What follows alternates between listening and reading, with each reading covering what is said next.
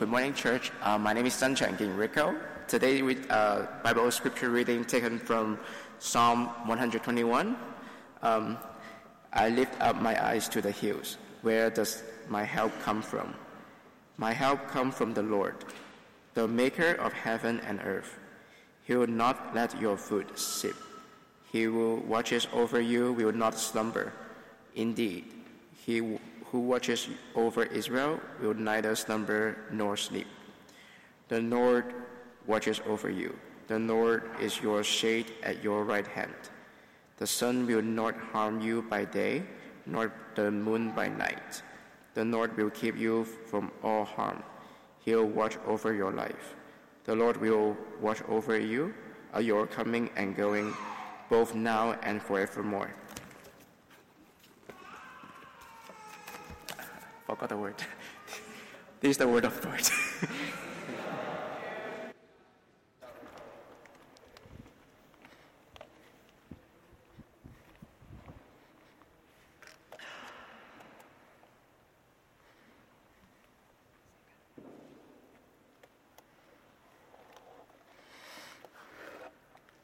Good morning.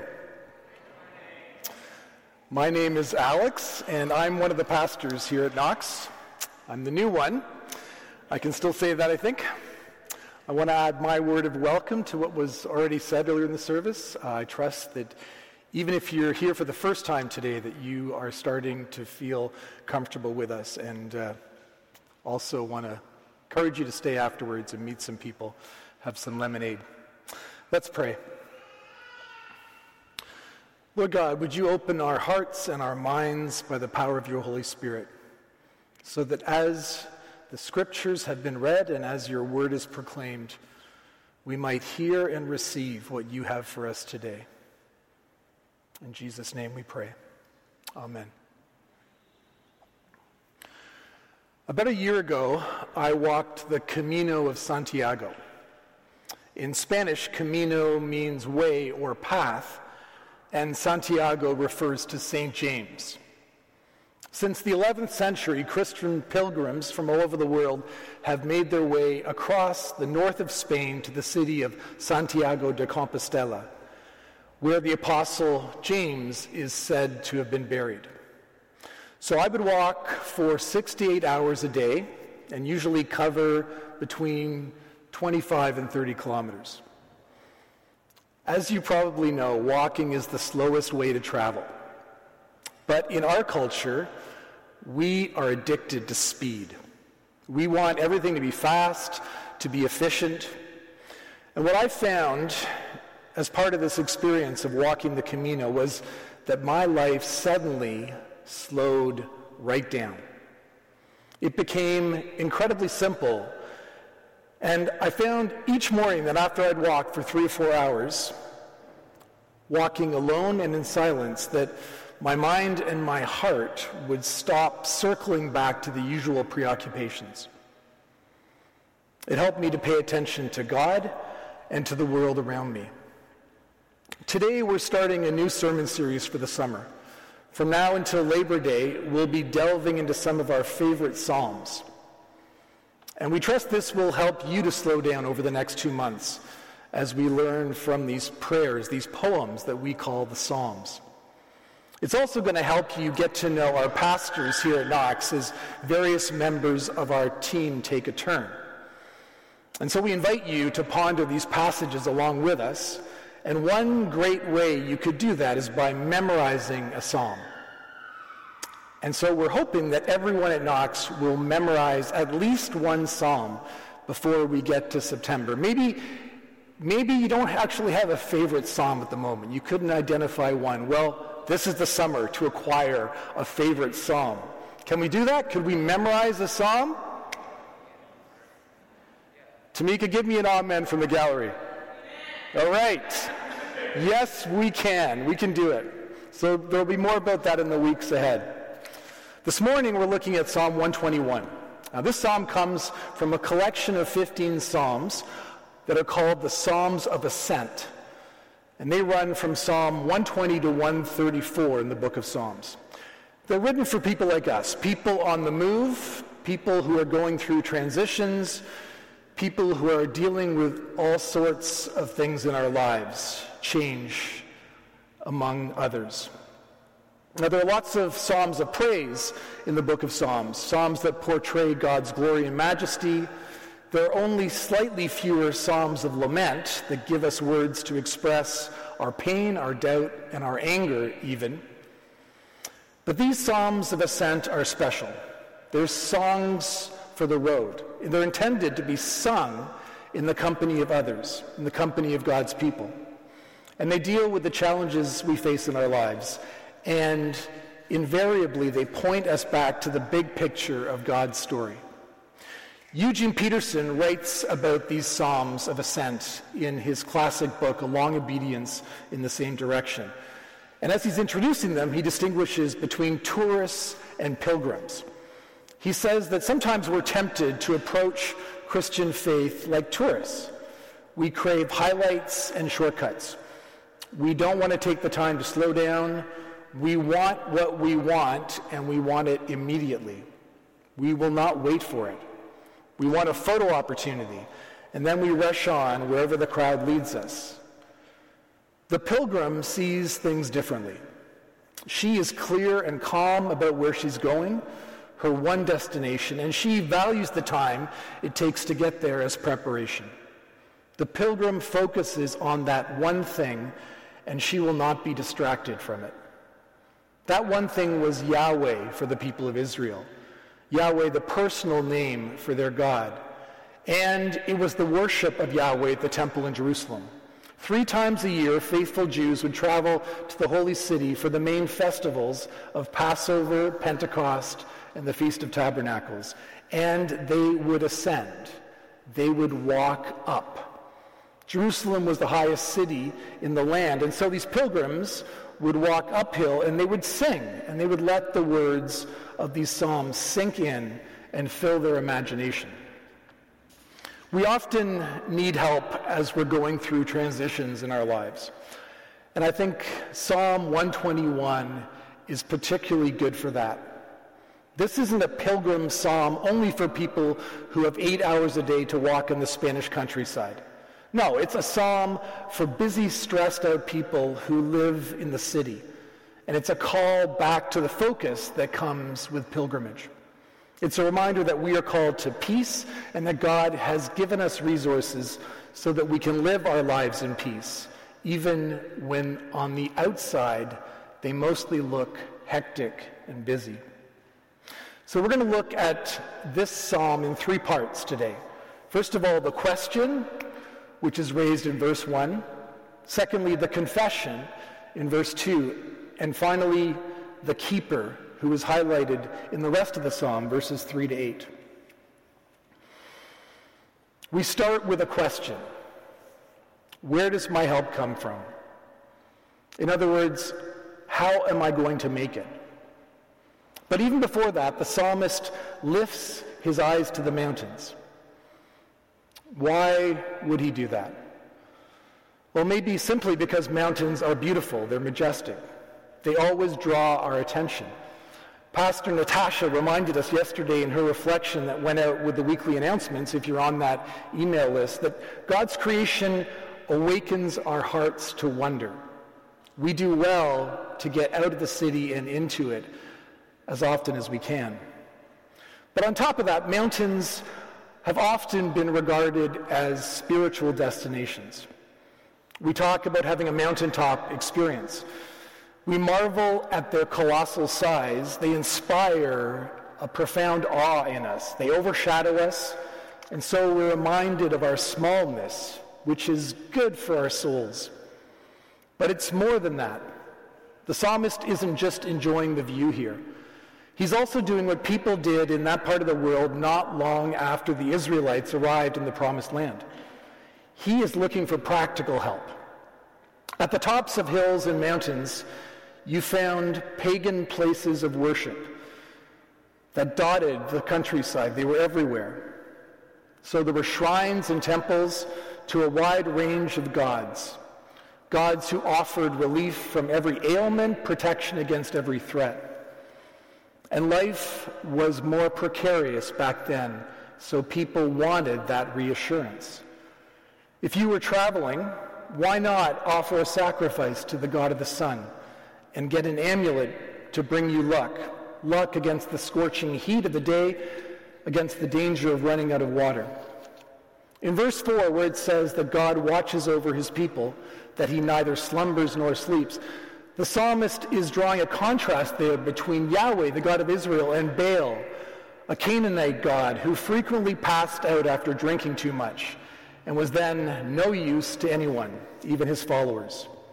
Baal also took countless siestas and was generally away for the whole summer. So you were pretty lucky if he was on duty when you needed him. At a deeper level, looking to the mountains refers to the attempt on the part of all of us to find salvation apart from God. It means turning away from God. It means not trusting Him.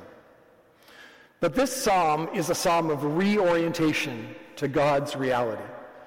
Reading and praying and perhaps memorizing this psalm brings us back to His truth. In that moment when we're about to turn away from God and look elsewhere for help, when we check our horoscope and begin to take it seriously or even trust it, or when we reach for that glass of wine or beer thinking, I need a drink, when we crave the effect of alcohol or food or shopping or sex, not as God intended for us to enjoy those things, but desperate for the buzz. When we depend on the approval of people in our lives, maybe our parents, our supervisor at work, our teachers, when we let their expectations or even more deeply our own longing for success start to control us. Or when we spend countless hours in front of our screens, disengaged from other people, disoriented from God's purposes. At those moments, Psalm 121 wants to break through to us and raise this question. It practically shouts, hey, where does your help really come from? And then the psalmist answers his own question immediately. It's his confession. Now, we might normally think of confession as admitting something we've done wrong, something bad, but the original meaning of the word confession was the acknowledgement of what is true. A confession of faith is a good thing. The psalmist here confesses or acknowledges that his help comes from the Lord, the maker of heaven and earth. Now, we don't know how much time elapsed in his life or how long it may have taken for him to travel from his question to this confession. I'm guessing it was a long and winding journey. Most of us can relate to that, I think. But let's be clear that the goal is to be confident about our faith and to have peace and certainty that can enable us to say, My help comes from the Lord without hesitation to not be held back by our doubts and our questions.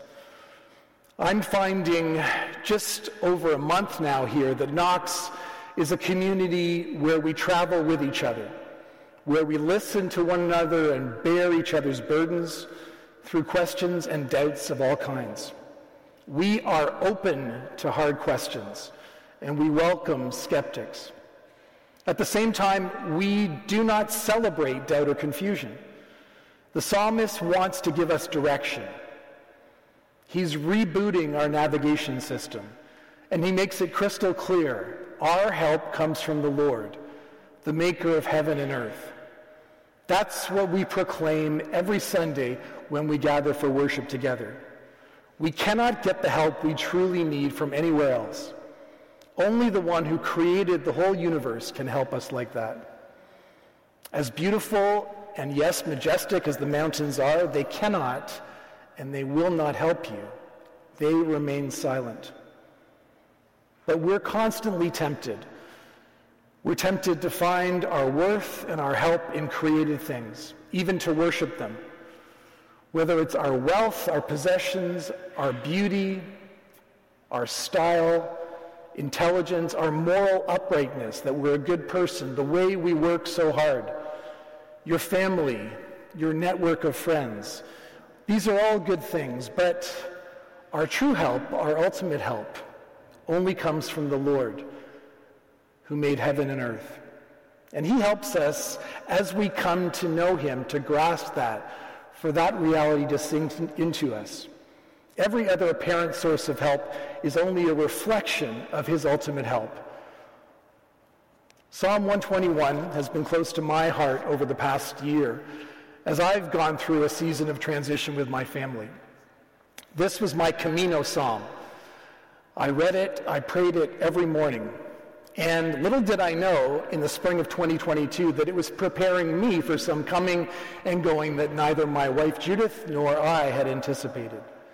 In the spring of last year, my sole focus was on recovering from the stress of the pandemic as we finally started to emerge from, from out of it.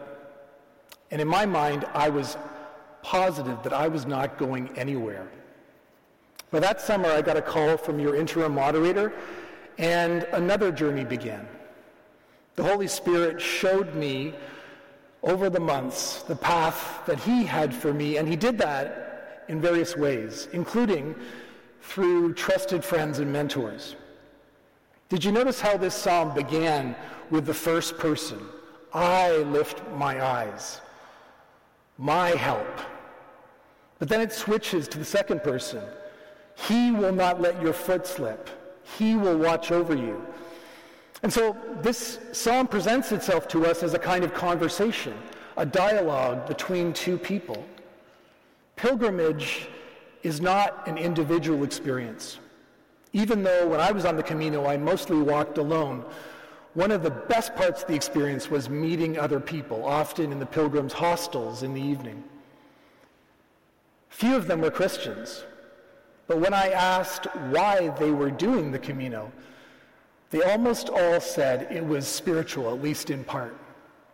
They were asking questions about their lives, about what really mattered, about changes they wanted to make, often with how busy they were, how they didn't have time for the important things. They were all of them looking for something better. Who has God put in your life right now so that you can encourage them in a season of asking the question, where does my help come from? Verse 4 says that God watches over Israel. Our journey of faith is always together. It's always within the framework of Israel, within the framework of the new covenant community that we have been chosen and called into. The Lord brought us together.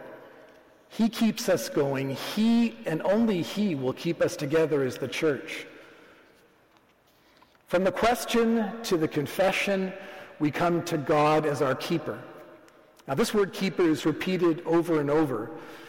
The NIV translation that we read from uh, doesn't highlight, highlight that quite as well as some other translations. But here in Psalm 121, God is called our keeper six times. He keeps watch over us. He keeps us safe. He keeps us when we stumble through some mistake we've made, some sin in our life, or some challenging circumstance. In verses 5 to 6, we read that he keeps us when the sun threatens us and that's a reference to literal hardship because the sun kills people in the Middle East. But it also refers more generally to the adversity we experience in our lives. And so the Lord protects us from the sun when our health starts to fade, when we get sick like we never expected. The Lord also keeps us when the moon threatens us. And that is not literal. In the ancient world, the moon was seen as the source of emotional problems, anger, despair, depression, mental health challenges. The words in English, lunatic and lunacy, come from the Latin word for moon. So these are disorders, cognitive, emotional, and other kinds. The Lord remains close to us. He keeps us near through all those challenges and when our loved ones go through them. Our Heavenly Father isn't offering us amulets of protection. He isn't providing good luck. God doesn't offer us immunity from the troubles of our life. He doesn't promise to take us away from all that. But he does keep watch, and he promises that nothing can ever separate us from his love. The opposite of keeping us would be losing us. We talk about losing someone, and it's a euphemism for death. I'm sorry for your loss, we say. But in Christ, we have the fulfillment of verse 7 of this psalm, of the Lord watching over our lives. In Christ, we are found and we can never again be lost. When I visit someone in the hospital or at hospice, there is one passage in the New Testament that best sums up God's promise to keep us, to never lose us. Paul says in Romans 8, Who shall separate us from the love of Christ? Shall trouble or hardship or persecution or famine or nakedness or danger or sword? No, in all these things we are more than conquerors through him who loved us. For I'm convinced that neither life nor death, neither angels nor demons, neither the present nor the future, nor any powers, neither height nor depth, nor anything else in all of creation will be able to separate us from the love of God that is in Christ Jesus our Lord. Those words fill the Christian with hope like few others can. What would you say right now in your life is the thing that feels like it could separate you from God? Psalm 121 is given to you as a gift today, as a promise that it will not, that you are inseparably united with Jesus. We are constantly coming and going. Even if you're not anticipating change in your life right now, it's coming. But God remains the same through all of that. In our transitions, we're sometimes tempted to think back to how much better things were in the past. Or maybe to project ahead to some future fantasy life that we imagine. Instead, God invites us to trust Him in the present with whatever we're going through right now. And at times, we wonder if God is really with us. When our plans don't work out, when we suffer some hardship, we start to wonder if God is the God he claims to be. Calvin describes it well, I think, in his commentary on this psalm. He says, even when we seem to have largely experienced what this protection of God implies, we yet instantly tremble at the noise of a leaf falling from a tree as if God had quite forgotten us. I don't know if you can relate to that, but I know for me, it doesn't take much. A leaf falling from a tree. When we look to the mountains, we show that we're prone to wander. We sang that earlier. We are prone to leave the God we love. But he remains. He remains as the keeper who keeps faith with us even when we abandon him. And that is why he sent his son Jesus to show us his love and to really rescue us once and for all. When I was walking the Camino, I saw people struggling with fatigue, with, with bad shoes, with blisters, with some really actually disgusting problems with their feet, with sunburns and heat exhaustion, and then at the end of the Camino, I saw them arriving in the city of Santiago, and I saw the joy, the elation as they reached their goal. But Jesus gives us the hope of a far better homecoming. And he gives it to us both now and forevermore. He gives us the hope of resurrection. There are struggles and difficulties we all have to travel through, and the most terrible of those is death. The separation beyond every separation. Because we are designed, we are created by God for eternity, to have life now and forevermore. But Christians believe that death is the consequence of sin and that our choice to turn away from God is what led to the brokenness of our world. Christ came into that suffering, and now he walks with us each day like no one else can. Jesus went to the cross to fulfill the promise of verse 7 that the Lord will watch over your life. The consequence of sin is death, But the gift of God is eternal life in Christ Jesus our Lord. And that is how this amazing psalm ends. In all the busyness, confusion, and sometimes the chaos of our lives, the Lord promises to keep us, not just now, but forever. The Lord will watch over your coming and going, both now and forevermore.